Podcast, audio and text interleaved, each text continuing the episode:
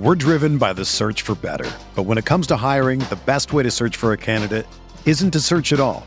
Don't search match with Indeed. Indeed is your matching and hiring platform with over 350 million global monthly visitors, according to Indeed data, and a matching engine that helps you find quality candidates fast. Ditch the busy work. Use Indeed for scheduling, screening, and messaging so you can connect with candidates faster. Leveraging over 140 million qualifications and preferences every day, Indeed's matching engine is constantly learning from your preferences, so the more you use Indeed, the better it gets. Join more than 3.5 million businesses worldwide that use Indeed to hire great talent fast. And listeners of this show will get a $75 sponsored job credit to get your jobs more visibility at Indeed.com slash BlueWire. Just go to Indeed.com slash BlueWire right now and support our show by saying that you heard about Indeed on this podcast. That's Indeed.com slash BlueWire. Terms and conditions apply. Need to hire? You need Indeed.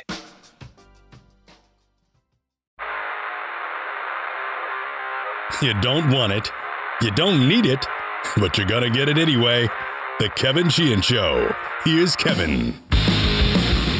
Sports Fix Thursday. Tommy from his Fortress of Solitude in Frederick. I'm here in our studios in Bethesda. Um, didn't do a show yesterday. I apologize about that. Did, did you have something that you wanted to say about that? Well, why didn't you do a show yesterday, buddy? I didn't.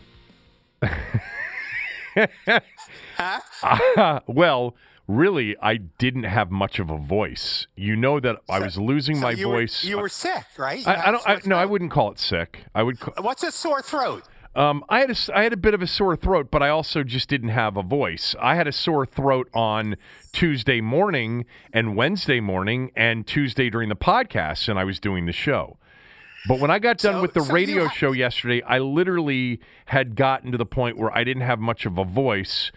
So I went home, um, and it was a Wednesday, and this week being a presidential election week, the number of spots that we had this week were down a little bit uh, on purpose um, because uh, the world is caught up in the election this week. And uh, I took the day off yesterday. Yes, I did take I want, the day off. I want everybody to remember what we discussed, what what he discussed, what Kevin said on Tuesday on the podcast, where he declared to the world, "I never get sick. I don't get sick. Rare, I you look if you I- can't talk, you're sick. That's you can you can lose your voice by talking too much and feeling great. And I talk a lot during the course of a week. if you don't have, if you don't ah, have whatever. I'm done with you on this conversation. Fine. I didn't feel well. I did not. it you talked yourself into existence. I you bragged about how you never get sick, and within 24 hours, you couldn't even talk. I'm going to tell you right now. Had it been one of those days where I had to be here, of course I would have been here. It was uh-huh. it was one of those days that set up when I got done with the radio show. After staying up the entire night Tuesday night, I don't know how late you stayed up watching the election coverage. I may have slept an hour and a half um, on Tuesday night, and then I got up and did the radio show. Nobody cares about this, but I got up and did the radio show. And when I was done, I really, and you're right, I had not felt well the day before. I had a sore throat the day before, no fever, no other COVID symptoms. I mean, sore throat might be a minor COVID symptom, but I know what it was. I, every once in a while, I'll get a sore throat. I don't miss work because of it. Um, yesterday, I would not have missed work, and would, and I didn't miss work. I did the radio show yesterday, um, and I, d- I decided because I hadn't slept and I had. I had lost my voice, and because we did, didn't have a significant number of uh, advertiser responsibilities, and quite frankly, yesterday, other than the election, what were we going to talk about? So we can talk about that today. And Cooley will be back with me on uh, tomorrow to preview the NFL weekend and the Washington Giant game. Now, what else This do you is, have? This this is like Superman explaining why that little bit of kryptonite bothered him for for, for a day. yeah, it's going to take more than just a little bit of Yeah. kryptonite. Um, real quickly, mybookie.ag. Uh, if you want to wager on sports, I would really recommend mybookie.ag if you don't have a place to wager. Mybookie.ag is going to offer you a dollar for dollar deposit match on your deposit if you use my promo code KevinDC. The Packers right now are minus eight. Uh, that line was about minus seven earlier this morning. I actually gave out the 49ers on the radio show this morning as a smell test pick tonight, plus seven and a half. So I'm going to do it again here, um, plus seven and a half. I'll, I'll use the number that I had on radio this morning. So there you go, an early Thursday night smell test pick, the 49ers, which, by the way, Tommy, nobody will have tonight. They basically are starting the JV version of the San Francisco 49ers tonight, which is why I will be on them because every bookmaker in America will need them. Uh, but MyBookie.ag, use my promo code KevinDC. They'll match your deposit dollar for dollar all the way up to $1,000. We've got big college games Clemson, Notre Dame Saturday night, Florida, Georgia. I'll give you several smell test picks tomorrow. There are a bunch of games I already like. Sunday's full NFL card, although maybe a game or two now in jeopardy with the Titans having a couple of more positive COVID tests, although we'll talk about that in a moment. But, um, you know, they just have so much in so many ways to wager. I was looking at my bookie this morning um, about the NFC East division odds, which we've talked about. Washington now clearly the second pick. The Cowboys and the Giants are massive long shots. Washington now right around seven to two, about three and a half to one. Um, they're plus 350 to win the NFC East. The Eagles are the favorite at minus 250, so there is a disparity there. But if Washington wins Sunday, you'll see that come down a little bit more.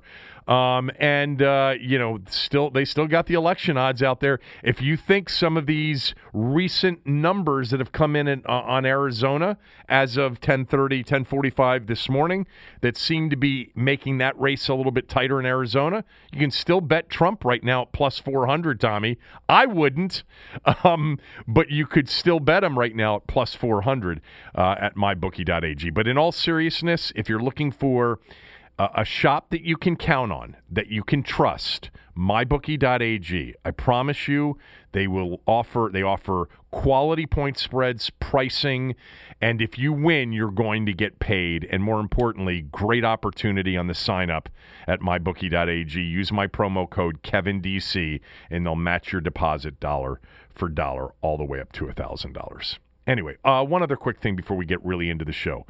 If you haven't rated us or reviewed us on any platform um, and you haven't subscribed, subscribe to us. That's going to really help us and does really help us um, with respect to the ability to monetize this podcast, which is very important because Tommy does not come cheap. I promise you that. So I really, um, if you haven't subscribed, subscribe. That means the show gets automatically downloaded to you when when uh, when we're done doing it. Doesn't mean you have to listen to it or listen to the whole thing every day, um, but it's important to us that it gets downloaded automatically. And if you haven't rated or reviewed the pod podcast, and your platform offers offers you the opportunity to do that, it would be great if you did that. We'd appreciate it a lot. Um, anyway. Where do you want to start today? Do you want to start with the election? Um, because I thought it was a fascinating Tuesday night. We didn't get a chance to talk about it. It's not done yet. Like I, I, I have CNN, CNN on right now in the studio, and clearly, you know, this like their headline breaking news razor thin margins now separate Biden and Trump in the uncalled states. I've not followed it this morning, so I don't really know what the new numbers are. But is Trump getting closer in Arizona and Nevada? I don't know. You don't know. Well, thanks for I that. don't know. Um, by the time people listen to this, it may be called already, you, so maybe we yeah, should. You don't yeah. pay me enough for for that kind of for of political, analysis. analysis.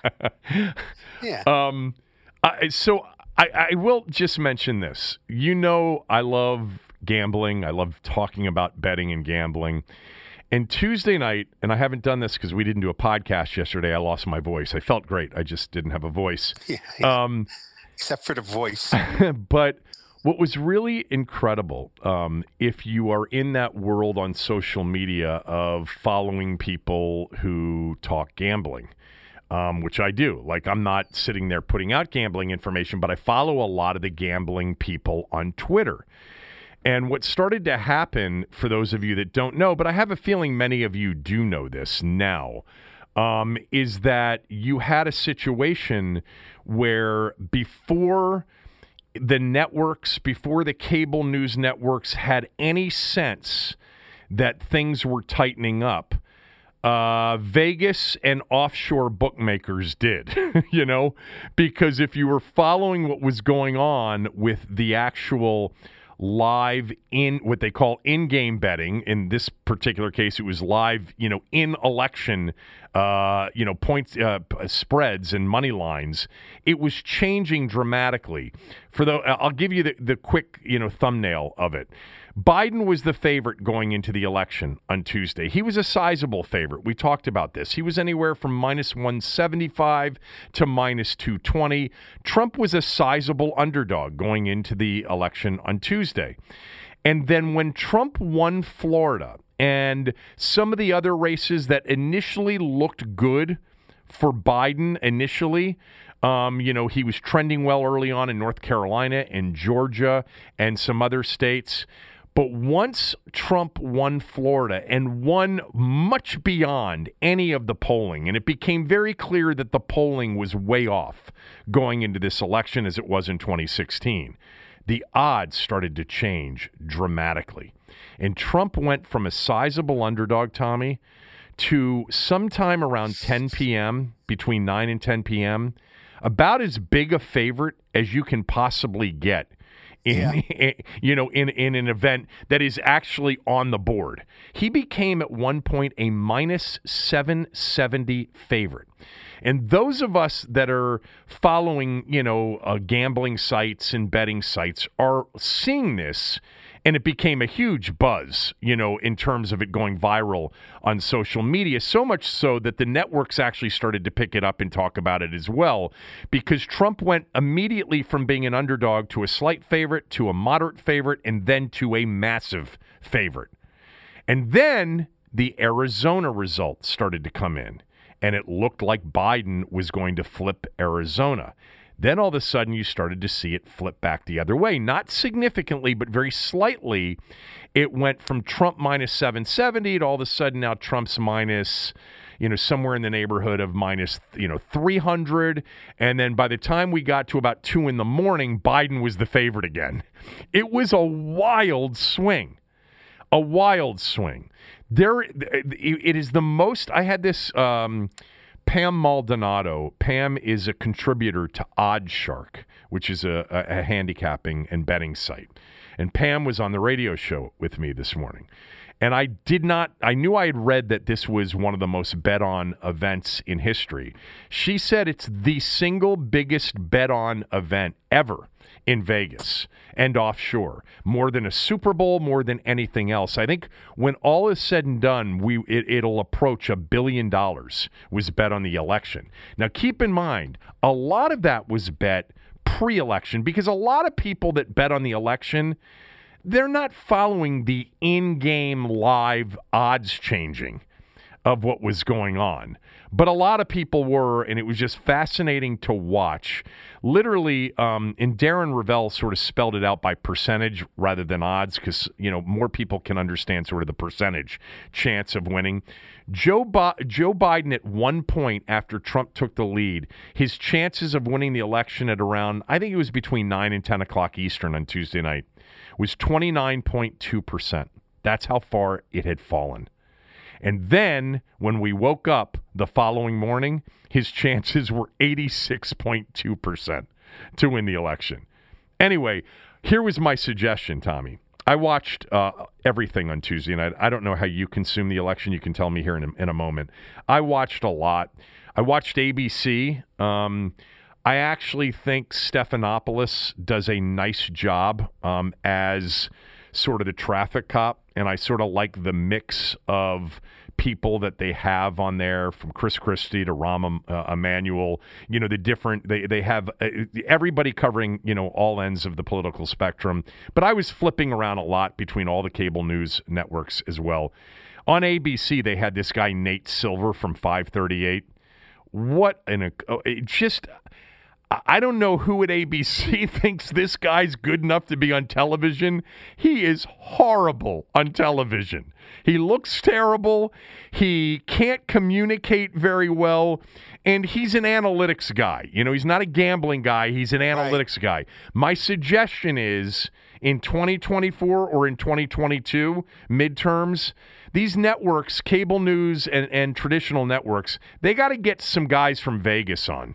They got to get some. Uh, they got to get tr- you know the director of Westgate, you know, sports book or whatever. You got to get a sports book person on to talk about where you know the betting markets are because that's much more of an indicator in the moment of what the real possibilities are. Now it, it obviously flipped a lot, but um, it was fascinating to watch that aspect of it. How did you consume election night? Well, this is what I did. Uh, at eight o'clock, I watched my uh, DVR rerun of the Maltese Falcon uh, with Humphrey Bogart. Yeah, of course. Yeah, and then when that movie. was over, I switched to uh, CNN mm-hmm. for a few minutes. Uh, I was reading Twitter on and off for a while, and then uh, I went back to DVR and watched my copy of The Big Sleep, my Humphrey Bogart movie, The Big Sleep. And I watched that till about midnight. And then I watched CNN for a little bit. And then I went to bed. Simple as that. Mm. I was probably in bed by 1230. Wow. So it really wasn't that interesting to you at all?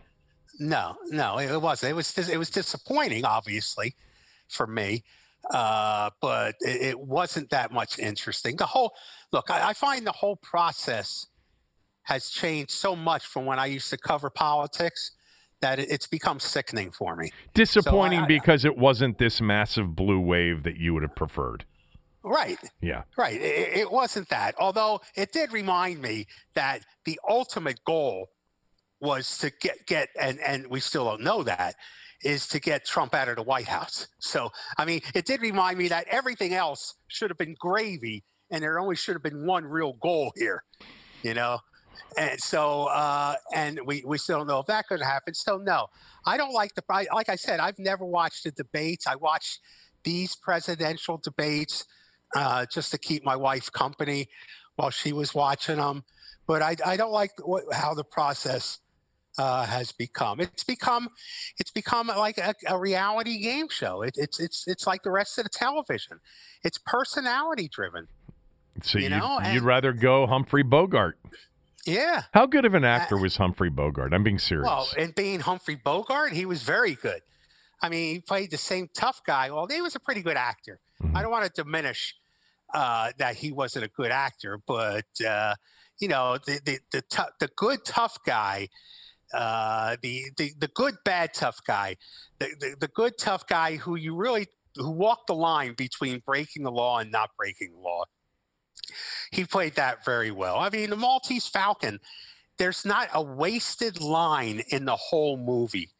I mean, the script is as tight as it could possibly be and the big sleep is just it's just it's just great movies i watch these movies sometimes to make me feel good because they make me feel good. It's like listening to a song that makes you feel. Yeah, good. no, I I get it.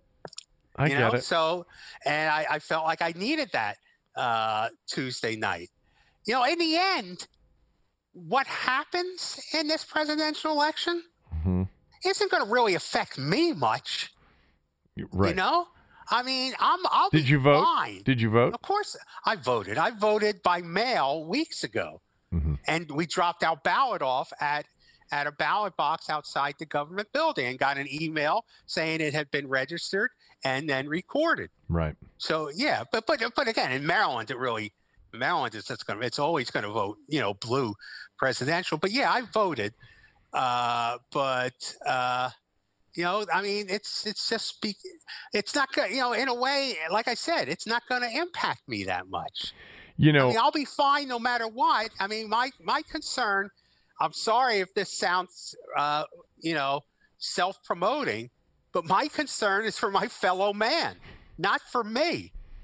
well, that isn't all, uh, the way you present it a lot of times when it comes to what we do. But this, one of your fa- no, this, one of your favorite this. lines is I. I root for me. That's But- one but- of your favorite But lines. when it comes it comes to Yeah. the outcome of this election, Right. it really doesn't affect me that much one way or the other. I mean, I'm I'm technically I'm one of the few white men over 50 who doesn't think he's an oppressed class. you're one of the true you're one of the few men White over, men over 50, 50 that Who doesn't think he's oppressed? Right. Um, right. Uh, you know, one last thing on this because I think this part may be interesting to you. Maybe it isn't. Um, it is amazing that you have this supposed industry of expertise called polling. And for a second consecutive general election, it was so bad. Oh, And it, I, it, it, I hate to be in that business right now. It would really be tough to be in that business because there's a lot of don't have any credibility lost.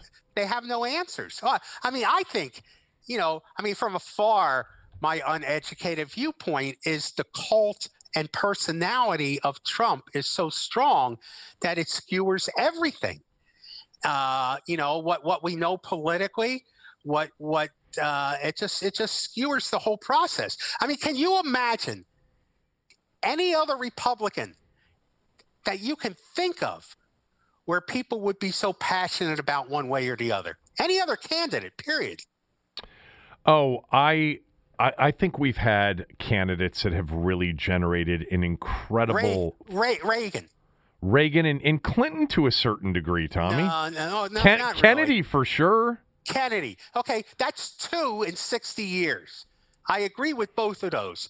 But there, there's really hasn't been, I mean, we're talking about uh, a, a, pe- a, a person who people write, whether they support or against, they're driven by the personality and, and what he represents. And that's something that has nothing to do with politics. I, I was reading. I, I was reading a lot about you know the polling going into the election from 2016 and the mistakes that were made, and they call you know they have this theory called the shy Trump um, theory, which Right. essentially means that people will not admit if they're polled that they're going to vote for Trump. Um, and you know, there's been a lot of reasons for that. We've had sort of a cancel culture created where people have lost jobs, lost relationships, lost friends, you know, lost their security because they um, say they're voting for Trump, which to me is is is not you know uh, indicative of what uh, I think our democracy should be, um, regardless of my politics. But anyway, um, the the shy Trump thing is a factor. The other factor, which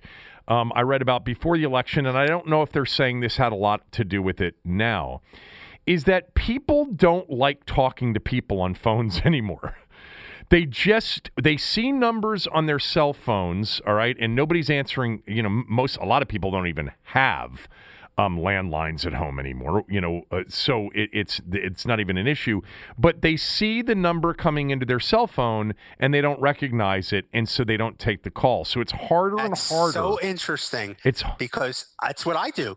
me I too. Mean, if a number that comes in I don't recognize, I say, I say if it's important, they'll leave a message. and and there there's certain you know demographics that really like younger people in particular and people you know old people might answer almost any call um, but the but the other thing too is that robocalls which don't get answered actually poll more accurately they believe because somebody is more um, apt to be honest with a pre-recorded question than they are with a human being on the other end, which I thought was really interesting. Like, who are you going to vote for? Who are you going to vote for in the 20? Oh, Trump. You know, they might say Trump there, but if it's a live voice on the other end, they don't want to share it. It seems to be too personal. Anyway, there's You know, a lot. It makes a lot of sense. Look, if technology has changed so much about our lives, why wouldn't it change polling? Yeah. Of course. I mean, when you think about it, it makes a lot of sense. There's this um, one group called the Trafalgar Group, which um, was one of the the groups poll uh, poll groups that correctly predicted 2016. And the guy's name, I've seen him on a couple of shows. It starts with a C. His last name. I think it's Robert or Bob something. It's anyway, not Charles Cook or anything. No, Charles no. Cook. No. Okay. No, no, but but to make a long story short, this person is sort of credited for first recognizing that people were concerned that they would be, you know, canceled if they admitted to being a Trump supporter or even a conservative.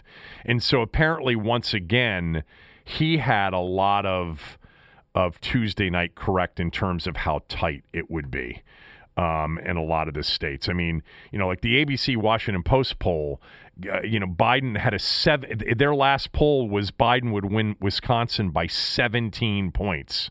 Like there were so many outrageous sort of Biden easily by a landslide polling, and it's almost like they didn't learn from 2016. But anyway, um, you know, one last thing. yes, Uh, on on my Facebook page, I tend to post more personal and viewpoint things than I, I do on Twitter. Mhm. Uh, and you know, a couple weeks ago, uh, we went up to Berkeley Springs, my wife and I, for the day, and we drove around a lot, uh, the West Virginia uh, countryside. right, And uh, look, I recognize it's West Virginia, and I recognize it's different. And I, I posted on Facebook how it, the the ratio of Trump to Biden signs was like fifty to one. really, Oh my God!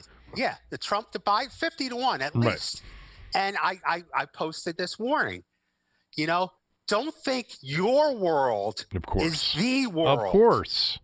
Yes. This should have been the lesson of 2016. yes. If you live on the le- if you live in big cities on either coast, you are really detached from the rest of America. yes. And we just Yeah. learned that again. Um, look, Cooley in 2016 on the day of the election. I've told you this. He yeah, said I Tru- know. And, he said Trump's going to win. good- it's a good measure. I, it's not a ridiculous measure. I thought Hogan was going to become governor in, in Right. his first term because when I drove through Howard County, Right. of all the Hogan signs I saw. Yeah, right. Anyway, um, so one last thing, real quickly, because this is going to lead to a question, and then we're we're going to get to um, some sports here for the day.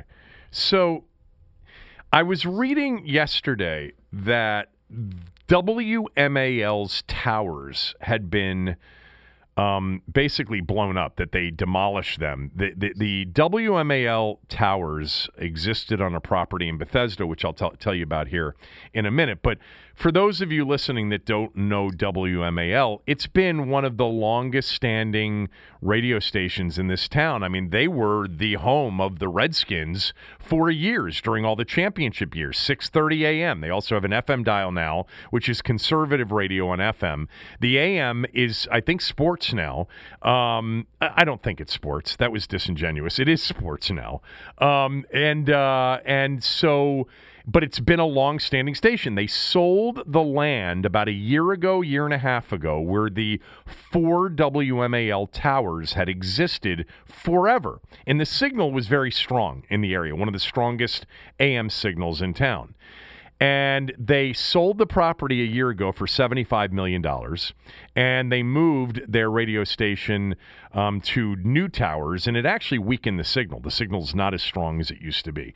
Anyway, there's this story yesterday about how the four radio towers in Bethesda were demolished. They were blown up. And a lot of people that lived in the area heard the explosions.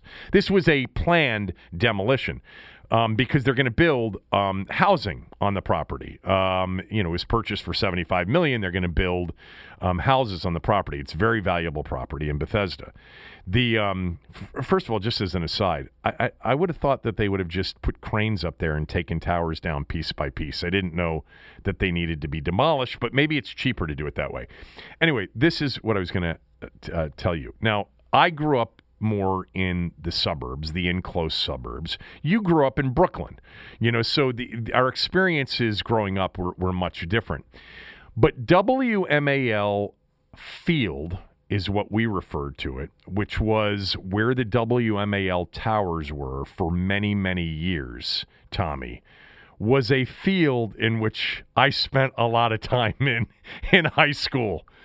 This was a place where you drove to, you know, with your girlfriend. My girlfriend actually lived in that neighborhood. So I can tell you that I spent many, um, m- much time in a vehicle at WMA uh, Field, as did everybody. It was a makeout site. It was a, you know, party site. It was right in the middle of a neighborhood in Bethesda near Whitman, where I went to school, near W.J. Walter Johnson High School, where, where, and some of you know what I'm talking about and some of you don't, but that's really not the point anyway. It was one of those places that you went and partied. It was funny when I was talking about it on radio this morning, Big Tony, who you know. For those of you Yes. who don't know who Big Tony is, Big Tony's a good friend of ours, uh, huge Steelers fan, huge li- listener to the podcast, to the radio show, everything. And he went to Whitman. You know, he's he's he's younger than I am. But when I was talking about it, he just texted me. He said, "Man, some shit went on at that spot." you know, and I and I got several text messages from people who just had you know had so many of those stories about you know, parties and lots of other shenanigans that went on at that spot. Did you have any high school spot that you guys all went to?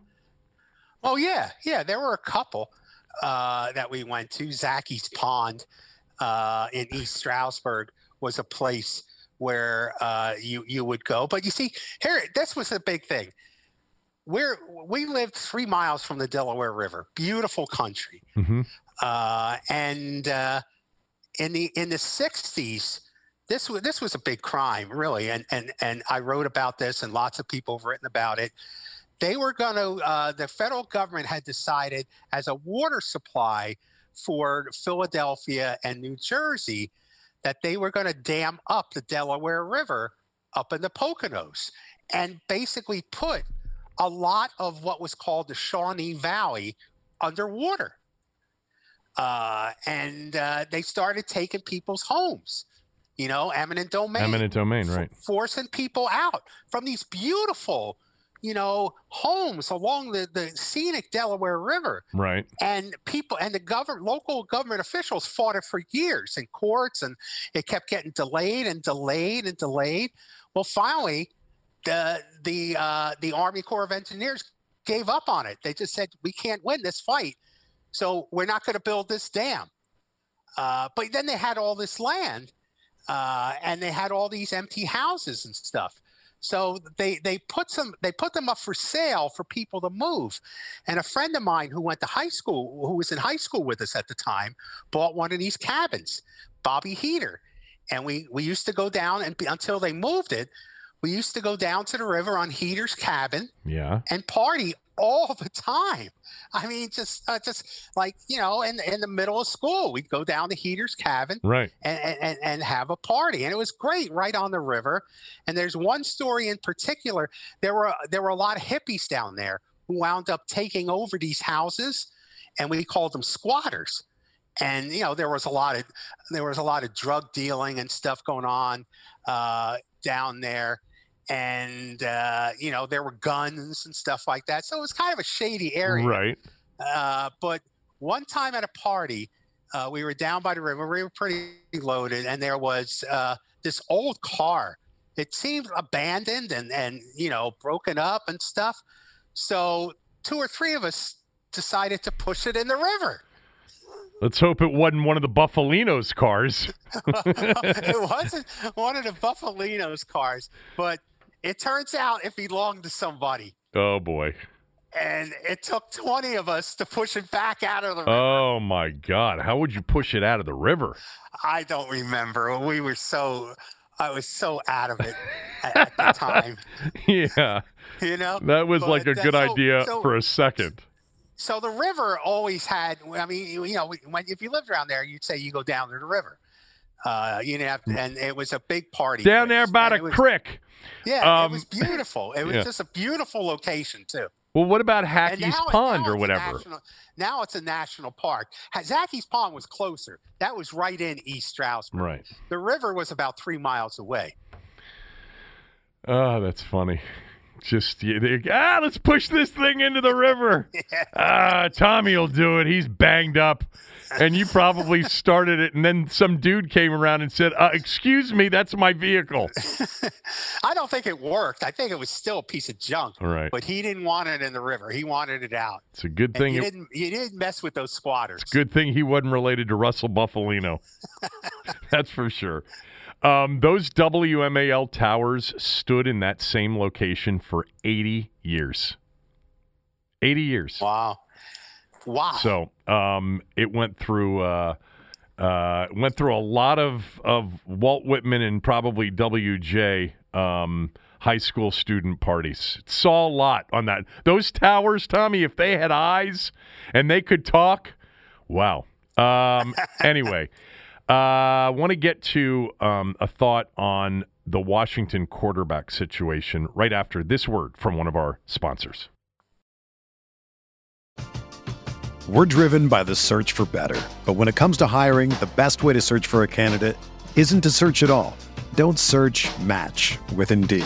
Indeed is your matching and hiring platform with over 350 million global monthly visitors, according to Indeed data, and a matching engine that helps you find quality candidates fast. Ditch the busy work. Use Indeed for scheduling, screening, and messaging so you can connect with candidates faster.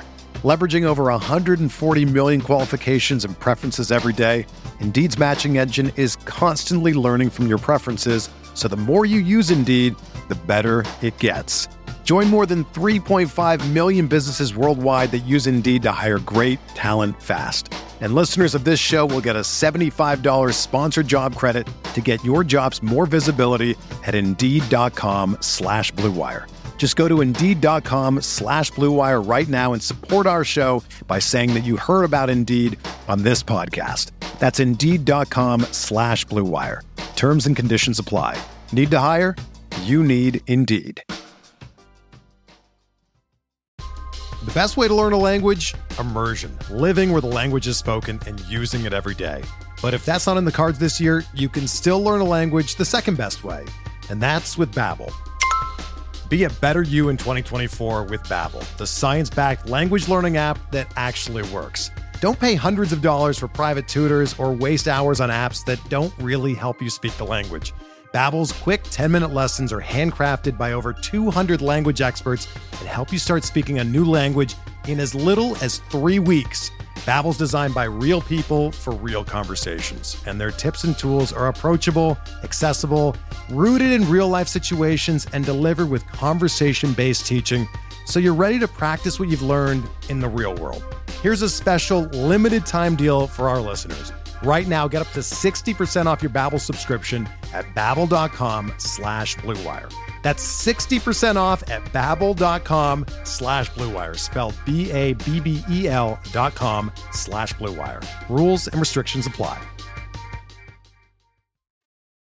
So, Tommy, Ron Rivera was on Rich Eisen's podcast uh, the other day, and then he spoke yesterday as part of his Wednesday um, update on everything that was going on with the team. And um, there were a couple of things that were interesting that came out of it that's going to lead me into something here momentarily. But I want to tell everybody what he said um, on this podcast the other day uh, with Rich Eisen. He he was asked about um, about Dwayne Haskins and what he thinks of Dwayne Haskins. And, and his answer basically was, you know, he said, What do you think of him? Like, how would you rate him? And he said, Somewhere in the 70s. And he said, But, you know, he said he's got an NFL arm and he's, you know, got a great release and he's got good athleticism, but you know, he's got a lot to learn, but he's also developing and and you know, we think, you know, he's he's got a future. There there are a couple of things that came out of that that I was happy about. Like he wasn't negative about him. It wasn't the initial conversation that was very very negative and critical of what he had said. Remember when they when they benched him, um, you know, he said, "I got 52 other guys to worry about. You guys don't know what the reaction is like on the sideline." I mean, they really they really threw him under the bus, and then the leaks came, and you know, it was it, it was all over at that point. Anyway, he was more positive about Dwayne. But in the process of this interview with Rich Eisen, he also talked about Alex Smith. And how, you know, he believes, you know, Alex is really getting himself ready and might have a chance and the whole thing. And I'm not suggesting that he, you know, was indicating that Alex Smith is going to get another, another opportunity, but when it was followed up on in yesterday's press conference about the quarterback depth chart, he emphasized that Kyle's the one, uh, that Alex is the two, and that Dwayne is the three. I mean, he made it very clear that that's what the quarterback position is. And he said, you know, and again, he was complimentary about Haskins yesterday during this press conference, saying, you know, I, he appreciates the way that Dwayne's been working. Um, these are, by the way, Tommy, this is the approach you take. You know, when you are abs, when you're moving on from somebody at some point, you don't leak shit. You don't talk negatively about him. You are super positive and glowing about him. And if you have to tiptoe around the reason why he got benched, you tiptoe around it. You don't come out and say, I had 52 other guys to worry about. You don't know the reactions I was getting from people from the other players on the team. I mean, you, you, I mean, no one's going to be interested in trading for him if you tell everybody, hey, look at what I have to sell. He stinks. That's not the way you sell. You got to build up the product. You got to you got to put ornamentation, Tommy, on the product and really prop it up a little bit. Anyway, I, I like the way he handled it with Eisen and even yesterday. That's not why I brought this up. I Did brought, he say uh, he had good penmanship? He had better penmanship this time. Okay. I brought it up because I just am ready and I wish that they would move on from Alex Smith. I think they should release Alex Smith. It seems like they're higher on him than ever. Um, Apparently, he's been very impressive in practice. I remember telling you that I thought that they should cut Colt McCoy just so he wouldn't tempt Jay Gruden here, and I said you got to take the temptation away from Jay. Now I'm not comparing Alex Smith to, to to Colt McCoy in terms of the way the coach feels about him. In fact, the coach reiterated in that uh, Eisen interview the reason they left um, you know, uh, left the quarterback in there in the Rams game was to protect Kyle Allen, which is I told you the day after. I'm like, that's crazy. But you know yes. what? They really did want to protect Kyle Allen because he's their guy right now. In the meantime, they allowed for this man, uh, two years after near, nearly dying, to take a beating of extraordinary levels. The, the guy was ravaged and plundered during that game. He was sacked six times and produced one of the worst quarterbacking performances in a half as part of one of the worst offensive performances in a half anybody has ever seen in the history of the NFL. No team has ever had minus six yards and a half and produced zero first downs, zero points, um, and had a quarterback go four for 11 for two yards and a half. It was so bad and so obvious at that point to anybody that was watching that, okay, we saw it. He wasn't hurt, thankfully. Almost lucky that he wasn't hurt given how they you know they they allowed Aaron Donald to run roughshod um, over him. Um, and, you know, they got out of that. And for Dan, if this was a big deal, it may be enough for him to win the Comeback Player of the Year award if that's important to the owner. I don't know. Ben Roethlisberger has a chance of winning that award as well. Um, but enough already. You know, it was my feeling then, and it's even more my feeling now. Like, I don't want to see him on the field as a Washington football quarterback anymore. And I say that with all of the disclaimers in place, okay? Incredible story. What a great guy. What a great family. Um, just the spirit, the resiliency, the story. Uh, it's all incredible. Moved I've by heard, it. I've heard Alex Smith has good penmanship. But my point is, he's not going to be on your roster next year. Um, he's costs way too much to be on the roster next year. Secondly, now that the season is half over, you can cut him, and it'll cost you seven point three million bucks in cash because you already paid him for half the year. The cap number's not going to change. There's a huge cap savings in the offseason by releasing him. It's like 13.8 million bucks. J.I. Halsell, um, you know, our good friend, our, our, our agent, capologist, you know, NFL guy, friend for a long time, sent me all the numbers. You know, it's it's and, and I and I actually said to him, I said, if he's not going to be on this roster next year, don't, you think it makes sense to to release him now? And he's like, yeah, I don't disagree with that at all. Anyway. What's the point here? Why is he taking up a roster spot? For a team that actually believes that it might be competing for something. I actually believe it might be competing for something right now. Why not use that roster spot for a kick returner? Uh, sign Ted Ginn Jr., he just got released. Sign Javon Leake, he's out there, the former Maryland Well, it's- player. it- is Why- it because of the owner? Because he's the owner's guy? I don't know what the reason is anymore. I, mean, actually he is. He is an owner's guy. Well, of course, but I don't know. I don't even know if that's the reason. I, I think. Look, I'll concede that I don't know anything about what he looks like in practice, and I would even admit that it would be really hard for him to look as bad as he did against the Rams if he got another opportunity. It would probably look better because it would be impossible for it to have looked for for for it to look worse than it did against the Rams. But if I'm going with Kyle Allen and it doesn't work out with Kyle Allen or Kyle Allen gets injured, I either want to see Dwayne Haskins in the game now that they haven't traded him and he's going to be on the roster the rest of the way, and the head coach is talking him up, talking him up a little bit. I either want to see him in the game, and if you don't want to put him in the game, then call Steven Montez up from the practice squad and have him be the backup. What are we? What are they doing with Alex Smith? Eh, This makes no sense to me. Allowing him to is- continue is- to take up a, a roster spot. I think part of it is that this is is the owner. And it's got to be the owner. It's got to But be the owner got and- what he wanted already. He's going to be comeback player of the year more likely than not. He got we had that they had the moment. He didn't do and he was terrible and he was lucky to survive that day. I know. I know. I look. It, it, it is inexplicable. I mean, Dwayne Haskins should be the backup on Sundays. He should be dressed in uniform.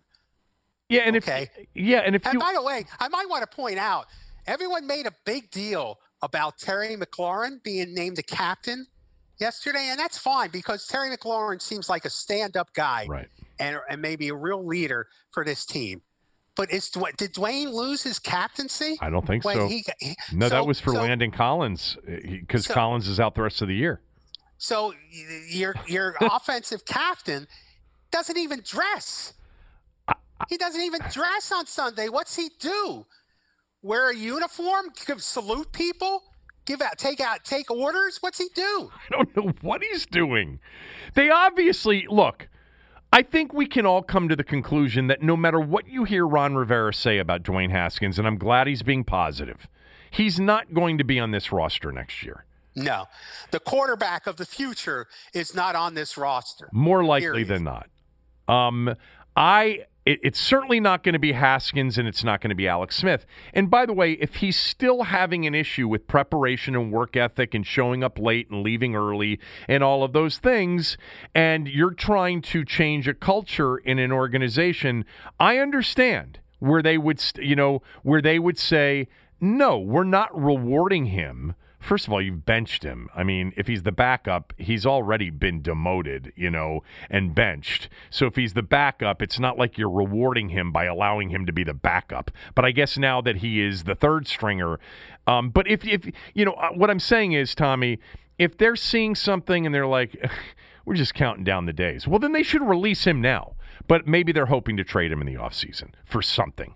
Um, and they don't want they don't want to reward him because it's a culture change and he hasn't earned it. Okay, I understand that. But what's the Alex Smith end game? Is he that great of a mentor? Like if he is and there's real value in having him there, you can have him there all week long. You can have him in civvies on the sideline and you can elevate Steven Montez to the backup spot.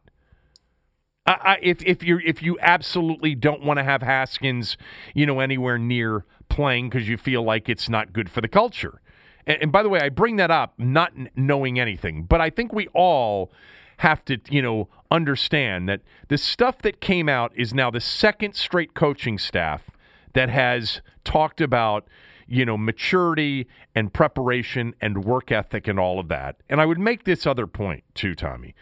So many of you, you know, would prefer uh, Haskins to be in there and you're upset that they're not giving him a chance. And then on the other hand, you say, I want the culture change. Well, this may be part of the culture change in benching Dwayne Haskins and not letting him see the field and moving on from him at, at the end of the season. Yes, it, it, you're so, right. It so under, yeah. Go ahead. What? No, you're right. This may this may exactly be part of that of that culture change. The uh, the idea, uh, uh, but we don't know the impact of it. Look, when we talk about the culture, we always talking about the culture of the team. The culture at the top needs to be changed. Okay, I mean, so the culture in, in, in organizational wise needs to be changed, and that's only one person. Well, we know. So I, but I, I know that you know. It-. So in other words, Kevin, no, Kevin, Kevin. There's no point in talking about But- but- who you. then what do you want to talk about? Well, I mean, look, we can talk about the moment. We can talk That's- about the fact that Dwayne Haskins shouldn't be the starter. That it's clear that the team performs better um, with uh, Kyle is- Allen is his name. Kyle Allen as the starter. Yeah. but but for but for God's sakes, don't don't don't read anything into it. Don't think this is some kind of like I, massive why sea why do you do this to me all the time? I've already said to you, we all understand and we have read the Surgeon General's warning. You but then you go off. On well, what else? the Then what? But but what I'm doing is I'm I'm talking about the moment. Like I've said many times, we have these conversations. We all understand intellectually that as long as Dan owns the team, they're going to lose more than they win, and there's going to be more but- turmoil but- than but not. But, listen, what, what- but- would you no, rather no. talk about women's volleyball? No, Kyle Allen. What else do you wanna talk better- about? The, the main thing is Kyle Allen gives them a better chance to win football I games. I agree with that. Forget this. Forget. Don't even address the culture change when it comes up to the quarterback. Change. No. Okay, well, well, I brought it up because I I hear people all the time, and look, I was hoping that Dwayne would get 16 games and that he would develop into something, but I'm not there every day. I don't have all the information, and clearly there's a maturity issue that is has been an issue now with the second consecutive staff. I was just making the point that I have a lot of people that will say to me, you know, there they go again, you know, fucking up another quarterback, and you know, a young quarter, he should be playing well, and then at the same time they want the big culture change. Well, if Rivera, if part of Rivera's culture change is not rewarding or playing guys who are immature and don't prepare the way he wants them to prepare, then you you can't have it both ways. So that was my only point on that. Okay. Okay. Um, anyway, I think they should release Alex Smith. I just don't. I, I don't. The other part of this, Tommy, is what if this guy does get hurt on Sunday, Allen, or next week against Cincinnati, or the following week, and number eleven goes back into the game, and this time, They feel pretty good about and that. and this time he gets hurt again. Uh, this is what we talked about in the offseason. Remember when I said to you, this can't be I the know. franchise that, you know, he gets hurt on their watch. Dan already got the benefit of perhaps the comeback player of the year moment. So now let's move on. Let's not have him take up this roster spot anymore. They are actually legitimately, if they win on Sunday, it's a two team race. It's it. It's them and the Eagles, and the other two teams are out, and they're three and five at the halfway mark, and they're going to have a couple of games that might mean something here in the next few weeks. Sunday means something. I'm not saying that it doesn't, but I'm talking about where all of a sudden people say, "Oh, maybe they could actually get into this playoff race in the NFC East." Um, why, why are we taking up a roster spot with a guy that isn't going to be on the roster next year, can't help you this year based on what we saw, and you know, and it's just it. I, I just don't understand it. Again, all disclaimers about how inspiring it is, and and how. By the way, what a great dude he is by all accounts. I was an Alex Smith fan. I still am an Alex Smith fan. I don't think he's a great NFL quarterback, but he's certainly a starter. By the way, every single game, every single team he's had success with, all right, legitimate success with, has a great, not a good, a great supporting cast Yes, offensively around him. yes, This team does not. No. Look, like, like we've pointed out before, in, in Alex Smith's six and three uh, start a couple years ago, they had the lead in all six games that they won right from the start. Right. They fell behind in the three games that they lost, and they were losing in the fourth game when he got hurt against Houston. Uh, so I mean, he he he can't bring them from behind. Uh, so he can't generate the kind of offense that Kyle Allen can. Now, Kyle Allen can bring you back from behind with a couple of scores and then take the game away from you with two interceptions, too. I mean, this is kind of a remarkable game on Sunday. I mean, because this could this could be the turnover bowl between these two quarterbacks. Di was it you who asked me the other day, who would you rather be right now, the Giants or Washington? No, You didn't ask me think- that. I don't think so. I think you did. Maybe I did. Oh, maybe I did. Because- because I said- I- I said- was it a, was it a good question? It was an excellent question. Then I did. I'm Yeah. sure I did. Um, because m- my answer to you was basically, well, the answer is, you know, a reflection of what you think of Daniel Jones. Because this team, Washington, doesn't have an obvious quarterback of the future, and the Giants may have a quarterback of the future. You know, uh, in thinking about that, you know, going back to your Surgeon General's warning, I'd actually rather have the Giants front office and owner, even though I am not um, a big John Mara fan because I think he was really unprofessional and um, you know and nasty uh, to uh, to Washington during that salary cap penalty situation. I think he was he was devious and sneaky on that front. Um, and and that's fine, but he's obviously a much better owner than our owner.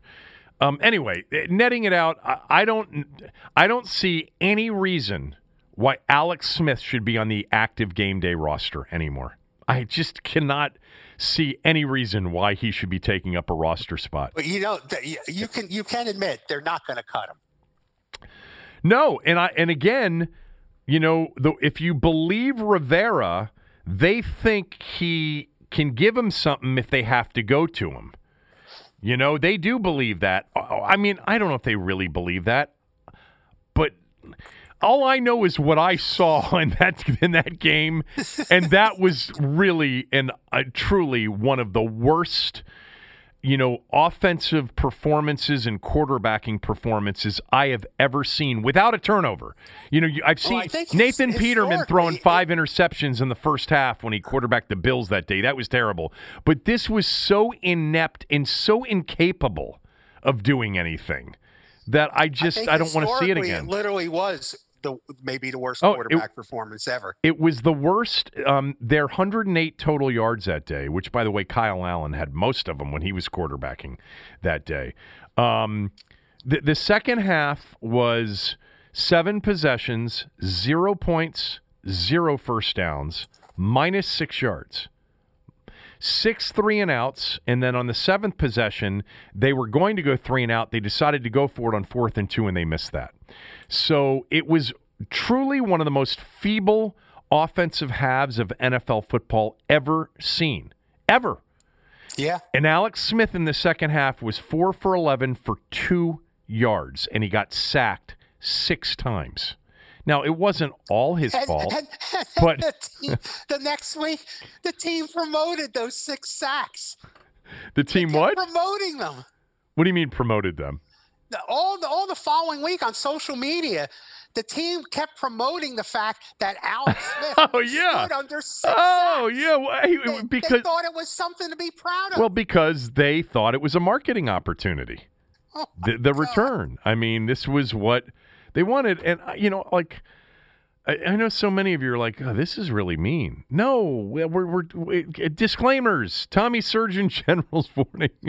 Right, it's it's it's the disclaimer of we love Alex Smith, and we're I'm moved by his story, inspired by it, and it's incredible what he did. He should not be on this roster as he just shouldn't be. He should not be taking up a roster spot anymore.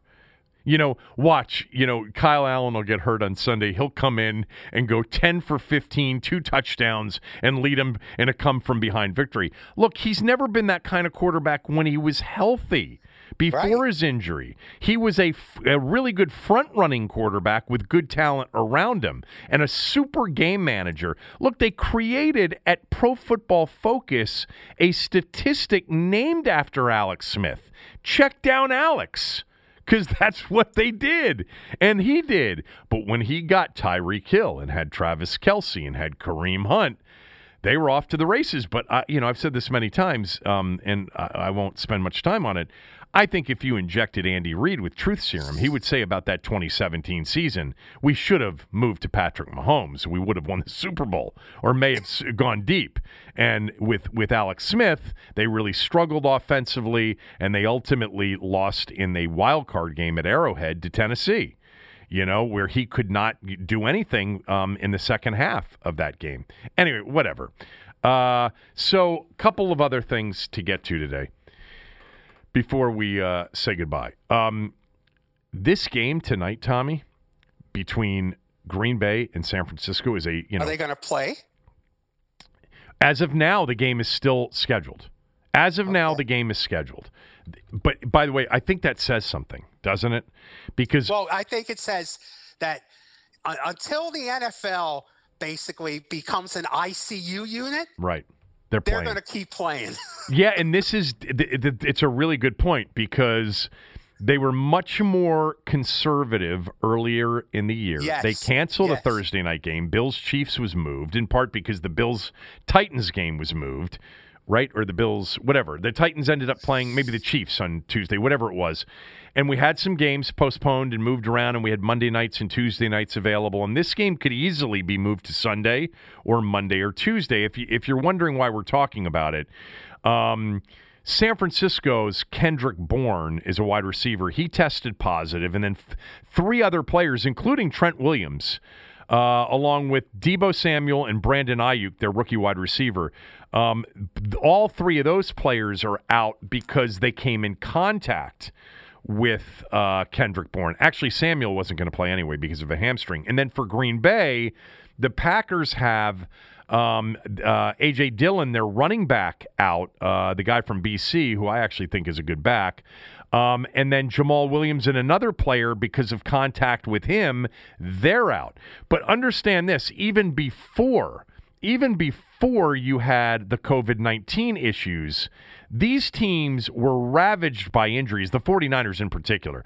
I mean, I think everybody knows at, at, this point, right, that the 49ers have essentially been the most injured team in the league. The defending NFC champions lost their best player, Nick Bosa, lost Dee Ford, lost Richard Sherman, lost Solomon Thomas.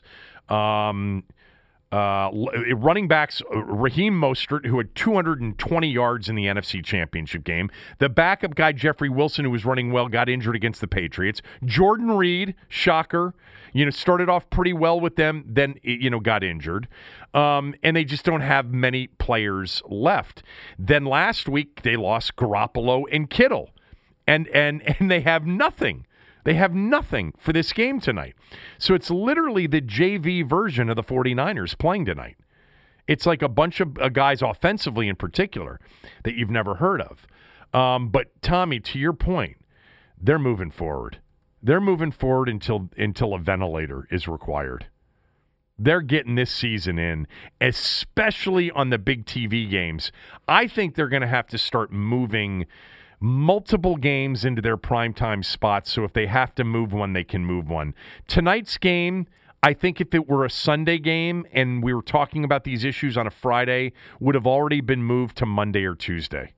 But because it's a Thursday night game and they don't want to lose another primetime Thursday game, they're moving forward with this thing come hell or high water. You know, it's funny. Uh, Ray Ratto, one of my favorite columnists, used to be with San Francisco. San Francisco. Yeah uh, Chronicle, and he, he writes for various websites now. He called it the 49er plague ship. yeah. I mean, it really is. I mean, they're. I mean, they've got. They, I keep. It's amazing how many players from the team that that that blew out Green Bay in the NFC Championship game aren't going to be on the field, and yet they're not. I mean, this is what's weird about the game tonight, and that's why I gave out San Francisco. And look, if that line goes all the way up to ten or eleven, I would tell you to just back off the game. Like if if we get a late run here, I mean, I'm looking at my site right now. You know it's seven and a half. My bookie's got it at eight. If I play the game, I should play it right now at San Francisco plus eight on my bookie, which I probably will do actually. Um, but Green Bay lost last week, and people who bet Tommy, people are football fans, they just always think, "Oh, if Aaron Rodgers lost last week, he's going to light somebody up in the next game." Well, okay. Um, then why hadn't you know? Considering they're playing basically a JV team tonight, why isn't the line 10? There's no home field advantage. Uh, this game reeks to high heaven. Um, I'm going to have San Francisco. The, the one thing about the 49ers, even with all of their injuries, they are capable uh, on defense. They still have some talented players on defense. Warner's been great. Greenlaw's been great. Uh, Armstead's been great. Um, Ward's been great. They've had some really good performances defensively. And you know what Kyle can do? Even with like almost anybody?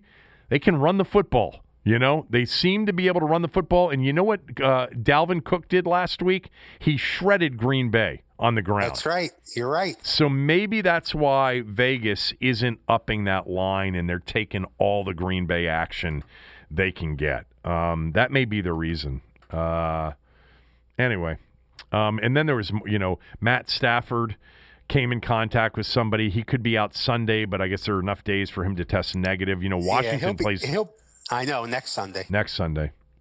The Texans closed their facility today after a player tested positive. They've had the most. Uh, no, the Titans have had the most issues. Um, the Texans played uh, Jacksonville Sunday. Um, Virginia Louisville got canceled, postponed till November 14th. We're, we're you know Got a lot of. This is what the football season is right now. Every you know, every week there's a chance you're gonna you're gonna lose a couple of games, but the NFL hasn't lost any yet. You're right. You're right, and like you said, uh, they could go. This could go all the way till they could play the Super Bowl in March. Yeah, well, that's what Mark Murphy had said. Right. yeah. yeah. Mark Murphy had said March 7th, you know, in Tampa is a possibility that would give them four additional weeks to finish the regular season before they start the postseason. Um, so anyway, so um, I wanted to do two more things. Uh, I want to get your prediction for the Giants Washington game on Sunday, but instead of doing NFL power rankings today, all right, I'm going to give you the ability. Uh, I'm going to give you the week off on that. And I'm going to ask you to give me at the halfway mark. Most of the teams have played eight games. Washington's played seven. They had their bye week.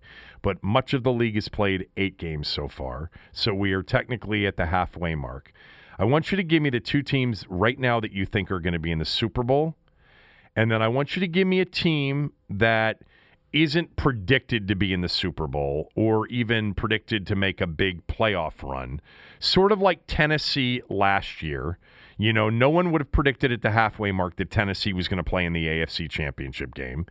So I want you to give me um, a team sort of under the radar that you think could make a deep run at least at least to the final four, if not maybe have a chance to go to the Super Bowl. When do you want me to do that? Right like, now, uh, unless next, you want me to week? unless unless you want me to go first. Uh, why don't you go first? when do you want me to do it? I want you to do it now, thought, damn it. You were giving me. I thought you wanted me to do this for next week. No, I thought this was something you wanted. No, you didn't think to that. do some homework. Um, my two Super Bowl teams are Pittsburgh and Tampa Bay.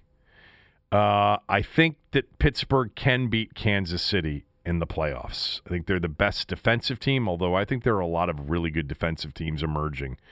Um, I mentioned this morning, by the way, the Bears. Nobody's. Uh, uh, they're not my surprise team, but the Bears are so good defensively. I actually think they're going to be dangerous um, the rest of the way, even though most people look at their quarterbacking situation and say no. But uh, I like Pittsburgh in the AFC, and I like Tampa Bay in the NFC. Tampa Bay was my pick before the season started, and I think my what was my Super Bowl pick? Um, my Super Bowl pick, I have it right here. Before the season started, I had KC over Tampa Bay in the Super Bowl. But I've got Pittsburgh and Tampa Bay right now in the Super Bowl. And the team that I really think could make some noise the rest of the way and go further than most people are thinking are the Indianapolis Colts. Actually a really big fan, first of all, of their coaching staff, Frank Reich and Matt Eberflus, who is their defensive coordinator. Philip Rivers has had back to back really good games after being threatened potentially to be benched. But really, what it is about the Colts that I love is defensively, they are really, really good defensively.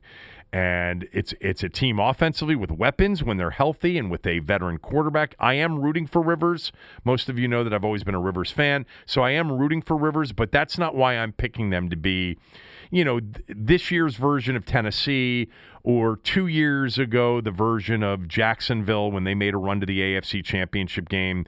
But I think the Colts are a really good football team and really well coached and exceptional defensively, led by guys like Darius Leonard. And I think that they could end up like in an AFC championship game with an upset over Kansas City against Pittsburgh, something like that. So Pittsburgh, Tampa Bay is my Super Bowl pick, and the Indianapolis Colts are my under the radar sleeper pick to go deep into the postseason. Are you prepared now? Okay. Uh, um, you want my Super Bowl teams, and then you want my my long shot make an impact in the playoffs, Yes, right? And I- let me see if I got this right. Yeah, I think you have it right. Yeah. Thanks for listening. Okay. My Super Bowl teams would be the Seattle Seahawks and the Baltimore Ravens, Okay. and my uh, team to go to make some noise are the Las Vegas Raiders. Ooh, that's an interesting one. Yes, Um, that's why I picked them because they're interesting. Your pick is kind of boring. Mine is interesting. I don't know why the Raiders are so much more interesting than the Colts. I guess it's because they're the Raiders, um, Yes. and that Jon Gruden coaches them. Um, there are two teams right now that I that I am shorting a little bit. The Raiders are one of them. I don't think they're that good, and I don't think the Saints are very good. I think the Saints are overrated um, right now in the it's, NFC. it's it's remarkable how they they win games with Drew Brees at quarterback these Well, days. He's he's not the problem. Um, and Kamara's not the problem. They've got I don't know. Um, I th- that was uh, I don't know. Uh, If, Drew Brees looks like, like Alex Smith sometimes no, back there. no, no, no, no. He doesn't. in in terms of his ability to throw beyond ten yards. No, he doesn't. No, no, yes, no. he does. No, he doesn't. Yes, he no, does. I, if you told me that Drew Brees were, was on my my Washington football team roster right now, and he wasn't starting every single game, even if he were on one leg, uh, I would be very upset. Drew Brees is still getting it done. Still getting it no, done. he's not. Oh yeah, he is. No, he's not. Okay, explain. Well, he's not. He he, he can't throw the ball for. He can't find receiver down the field. Uh, he- Ev- everything's everything's barely much more than like tw- 15, 10 yards. That's it. right, and just the the down the field stuff. Do you think that uh, not having um, the best receiver or one of the top two or three receivers in the NFL might be a factor on that, or do you think it's just his arm strength? I think it's its arm strength. Um, it's possible he's lost some arm strength. I, I won't dispute that. Um, but he is still. Um, I'm just pulling up his stats because I just wanted to see what he's done this year. He's having an incredible season. He's completing 73.1% of his passes. He's got 13 touchdowns, three interceptions. Um, his you know QBR and passer rating are exceptional. I the, the team. There's something about the team. Look, I, I will tell you they're they're not clearly as explosive as they've been without Michael Thomas on the field. I mean, you're talking about a true superstar receiver that they've been without here, um, and that's hurt them offensively. Although they keep winning games, they keep winning games even without him, um, and they keep scoring points even without him. So uh, you know, I shouldn't be down on them based on what they've been able to do without their best, arguably their best player. Uh, I just there's something about them defensively, something about um, uh, they're all there. There's not. There's just. I think th- Tampa's much better. I think we're going to see Tampa really hammer the Saints on Sunday night. In I what think you're right. in what I might be the game of the, of the because, day. because Drew Brees is not very impressive this year. Well, you can't say after I just ripped off his numbers that he's not very impressive this year. You can say he doesn't look like he's looked in years past. He's still one of the most effective passers in the NFL right now. He's le- uh, he's leading the NFL in completion percentage. Um, is he leading? He's where is he on on yards per completion? Middle of the pack. Um, I, I don't I don't I'm not going to dispute the fact that they, that he has perhaps lost some arm strength. I think the same about Philip Rivers too. Um, it's funny. I don't feel that way watching Brady this year that he's lost much arm strength. But you know, th- there there may be some of that there. But he's having a good season. Well, maybe he'll win the most effective quarterback award that they give out every year. Uh, that sounds like a column. Drew Brees, most effective quarterback this year. Uh, so says my podcast partner Kevin Sheehan. All right, Now, who do you like? Now, who, who's going to win on Sunday in the most defective quarterback? Uh, Washington's going to win this game, but I, I- I'll save my my specifics on that for tomorrow's show. Um, but I do want your pick. Oh, in the turnover bowl, I think that uh, I think that uh, the Giants are going to wind up winning this game. Uh, I think they're going to wind. I think that Kyle Allen is is, going to uh, turn the ball over just one time more than Daniel Jones in a key situation. Uh, I think the Giants uh, will execute offensively better than Washington does. Uh, I like uh, I like the Giants in a 25-20 win. 25-20 Giants. You know, it's funny. I, I as you were talking about the turnover bowl, I wanted to see where the Giants ranked in in giveaways. They are 30th among 32 teams. The Eagles are 31st and the Cowboys are 32nd. if you want to know why a division is bad, look at how many turnovers teams have. And at the bottom of the list, Cowboys, Eagles, Giants. Washington um, could be in that bottom rung, but they've only played seven games. So maybe with another turnover or two, they'd be near that. Uh, although they've got 10 turnovers on the year, the Giants have 15. But yeah, Daniel Jones has turned it over a lot. There's no doubt. And And but but you see, his turnovers just feel different. I mean, his turnovers are like, what kind of moron makes a play like that? And you know, at some point, at least you believe at some point, it's going to click for him. It's going to click for him that he's not going to make such a stupid turnover in a situation like that. And once he look, once you eliminate that, you see a lot of talent. Otherwise, you know, you just don't see that with Kyle Allen. You know, it's He- it's funny about Kyle Allen and Daniel Jones. If if let's just say right now, Kyle Allen over the next nine games, he cured his turnover problem and he didn't turn the ball over anymore. And Daniel Jones kept up the pace of turnovers. You might get to the end of the year and think Kyle Allen's a better long term solution at quarterback than Daniel Jones. But I agree with you. There are incredibly, uh, look, Carson Wentz is making some of those boneheaded turnovers this year, Yes. too. But um, Daniel Jones has to eliminate those back-breaking plays because the rest of his plays really look good.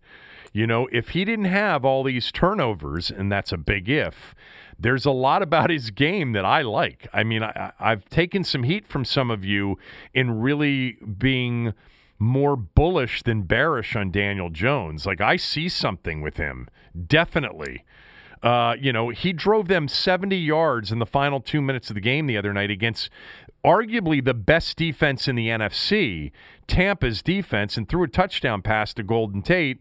And then he was late on the two point throw. It still should have been uh, pass interference, but it, he was late on the throw. And, you know, he had two critical interceptions in this in, in, in that game too. You know that that set up uh, short fields for Tampa. So I don't know. I, I like Washington's chances Sunday. I mean, we'll get into with Cooley tomorrow um, the keys to the game and and and have our prediction. But I, I like Washington's chances against the Giants. One thing about the Giants, real quickly, The Giants are better defensively than most people think they are. They're better defensively than it shows statistically. Um, James Bradberry's been a problem for everybody he's matched up against, including Terry McLaurin. Uh, Blake Martinez was a great add. Peppers, Leonard Williams, uh, you know, all uh, Dexter, all these guys. Um, their defense is is improving. It's improving. Um, it'd be nice if they don't have Devonta Freeman Sunday. Uh, that would be really actually a good thing for them. Uh, Alfred Morris, we might see him Sunday. All right, 25 20. Tommy's down on the Giants. You got anything else for today or not? Uh, what else did I have? I had something. Oh, yeah. Today, 26 years ago, the greatest sports moment I ever covered. Ever covered. Today, 26 years ago. Was it Foreman? Foreman knocking out Michael Moorer. Yeah. God, you love that win. moment. Oh my gosh. 45 I years mean, old, right? 45? Yeah, 45 years ago, 20 years after he lost to Ali Right. in Zaire. That's amazing. uh, losing like the first nine rounds overwhelmingly, taking a beating, and then hits him with a with a great short right hand in the tenth round, and it literally was like the arena lifted off the ground when Moorer went down.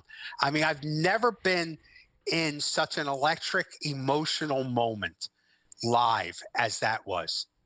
I mean, that was just absolutely stunning. That's really amazing. That was 20 years. 20 years after um, the After uh, Zaire. a- Yeah. after Zaire. Yeah.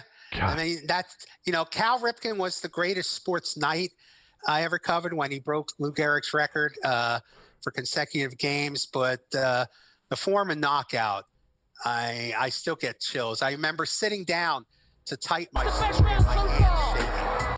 And that never happened to me before.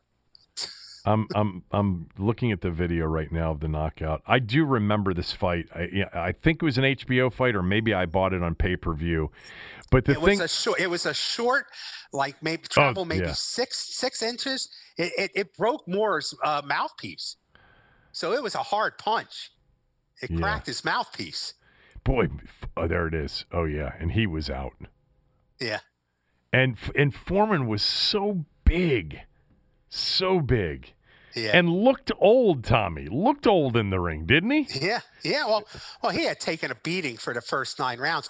What's interesting though, he wore the same trunks. I think that he did. I think he wore the same trunks that he did in Zaire Hmm. that night. I think he did something like that. How many? Um, I'm looking at it right now. In how many more fights did he have? Uh, May- maybe three or four. He fought Yeah. Axel Schulz after that. Probably lost the fight, but won the decision. And then I think he fought Shannon Briggs after that. Should have gotten the decision. he lost to Briggs. He he beat he Schulz. lost. He beat Right. Crawford Grimsley. Beat Lou remember that one. Savarese. yeah, and he then beat Savarese, and then he lost to and then he Briggs. lost to Briggs. But he beat Briggs. He was robbed of that That's decision. three. But th- that was three years after. He was 48 years old. Yeah. Three years after he knocked out Moorer. Oh, you know, um, you know who he fought before he beat Michael Moorer? Uh, what's that? Tommy Morrison? He lost to Tommy Morrison. Yeah. Yeah. Tommy Morrison died of AIDS, right? Yeah. We had this conversation because I told, I think I told you about the kid, the 16 year old uh, sophomore golfer of the year that we played with, whose name was Tommy Morrison, and I said, yeah, uh, Tommy Morrison. Uh, he was in the Rocky, he was in Rocky Five, and was a pretty good heavyweight fighter. Um, but he died at a pretty young age. Uh, he Yeah. was he was the fight before. How did how did he get the the title shot after losing to Morrison?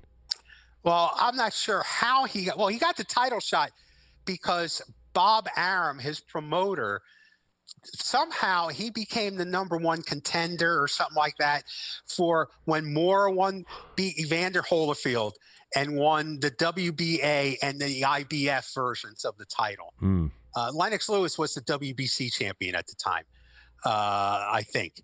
So, uh, um, You know what's No. wild, and I didn't realize this. Like I'm just looking through.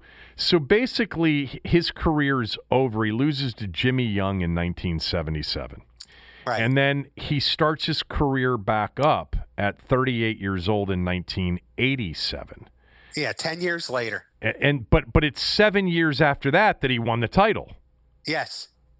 Well, remember he fought Evander Holyfield I know. in '91, and people thought he was going to get killed, and he lasted 12 rounds. I mean, Evander won overwhelmingly, but uh, He knocked out Jerry Cooney in the second round. yeah, I you know it's funny. Uh, I had Cooney on my podcast, Cigars and Curveballs, and uh, years ago, and I remember watching Cooney train up in the Poconos for that fight. I was as a fan, and I remember coming away thinking that Cooney, Cooney was too nice to be a fighter. yeah. he just was such a nice guy and so nice to everybody. And Cooney took a little bit umbrage to that when I had brought that up in the podcast. Oh, he did. Yeah. Uh, and you know, Cooney, was an underrated fighter. Eddie Futch said with the right training, Cooney could have been a great heavyweight. Great left hook, right, Tommy? Devastating left hook. Yeah. And he went 13 rounds with Larry Holmes. Yeah. You know, One of the uh, most hyped fights of that era. Yeah, absolutely. because he So, he uh, was he was undefeated and referred to as the Great White Hope. Do you think they'd be able to knocked do that in this day and age? No, he was on the cover of Sports. Illustrated. He wasn't the champ. He knocked out Kenny Norton. He devastated, just destroyed Kenny Norton. In Oh like, my uh, God, yeah.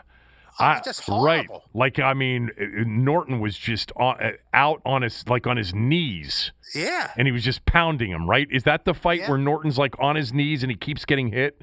yeah, Yeah, yeah. But uh, but yeah, more uh, George Foreman, and then I, I I got to know George a little bit and had the pleasure of watching him perform Sunday services at his church in Houston uh, during the uh, I think it was during the 2004 All Star Game. So uh, it's one of my favorite people. You know, Cooney, I'm looking at his record right now. Cooney, you know, he, he was 25 and 0 going into the Holmes fight, had knocked out Norton in the first round in 54 seconds. He also had knocked out Ron Lyle in the first round before Right. that and knocked out Jimmy Young in the in the fourth round. Those were his three fights into the title fight against Larry Holmes. He barely fought after that. I mean, he fought Michael Yeah. Spinks and lost, Got, and then beat, got, got beat by Spinks. and then yeah. lost to Foreman, and his career was over at a fairly young age. Yeah. And you know, one of the things, and, and he was right to bring this up. Look, he had bad management. He had good management in that they made him a lot of money and propped him up for a long time, you know, in his career to get that fight with Holmes. But to be a real good fighter, he had terrible management. Uh, really, Uh, Victor Valle was his trainer. but he no wasn't a terrible fighter. He had a devastating No. left hook. No, but but he wasn't he wasn't handled and trained right. Gotcha. Uh, and one of the things he brought up in the podcast with me, and I, there's no real answer for this, is how come there wasn't, how come he didn't get a rematch with Holmes? Why wasn't there a second fight? He went 13 rounds with him. Right. You know, people would have paid for a What did he, fight. What did he say? He said he still doesn't know why. He he wanted a rematch. Maybe said. Holmes didn't want it. Maybe he did. Yeah, that's strange. Um, you Yeah. know, the the fight, his final fight, Cooney's final fight against Foreman, came three years after he lost to Spinks. So he obviously took a lot of time off, and Yeah. I, you know, I, I don't remember the life of Jerry Cooney. I, I remember the Cooney Holmes fight so well, and all the build up to to Jerry Cooney. Great White Hope, you know, heavyweight division, New York guy, and you know, uh, and you're right. I mean, he fought he fought a hell of a fight against uh, against Larry Yeah. Holmes. and now those two are good friends uh, do a lot of charity work together and uh, it was just larry holmes birthday a couple of days ago. He turned 71 Wow. How do you remember birthdays, or did it just pop up that it was Larry Holmes's birthday? it had popped up. Okay, and because i'm really smart too. That's the other reason. Right. i remember things like that. Um, tomorrow on my radio show, Taulia Tagovailoa, to his brother, who's the quarterback for Maryland. wow. Great. Um, will be on the show, and I want I want you guys to, to if you if you can, Team 980, 95.9 FM, Team 980 app, uh, and the Team980.com. But I'm gonna ask him um, because I I mentioned this to Cooley or to you, I forget earlier this week. I'm convinced that he patterns his game or his, his the guy that he looks up to that he tries to play like is Russell Wilson because everything about that game Friday night was Russell Wilson And I know I got carried away in talking about him earlier this week, but if you haven't, Maryland's going to lose a lot of games this year. Okay, they're just overmatched by the Big Ten teams they're playing. But uh, Taulia Tagovailoa, and, and they refer to him as Leah, is the real deal. Um, so watch him and tune in. I have him scheduled to be on the show tomorrow morning. All right, I'm done. If you're done. I'm done, boss. Have a great day, everybody. Back tomorrow with Cooley. Uh, Football Friday will preview Skins, Giants, and the rest of the NFL card.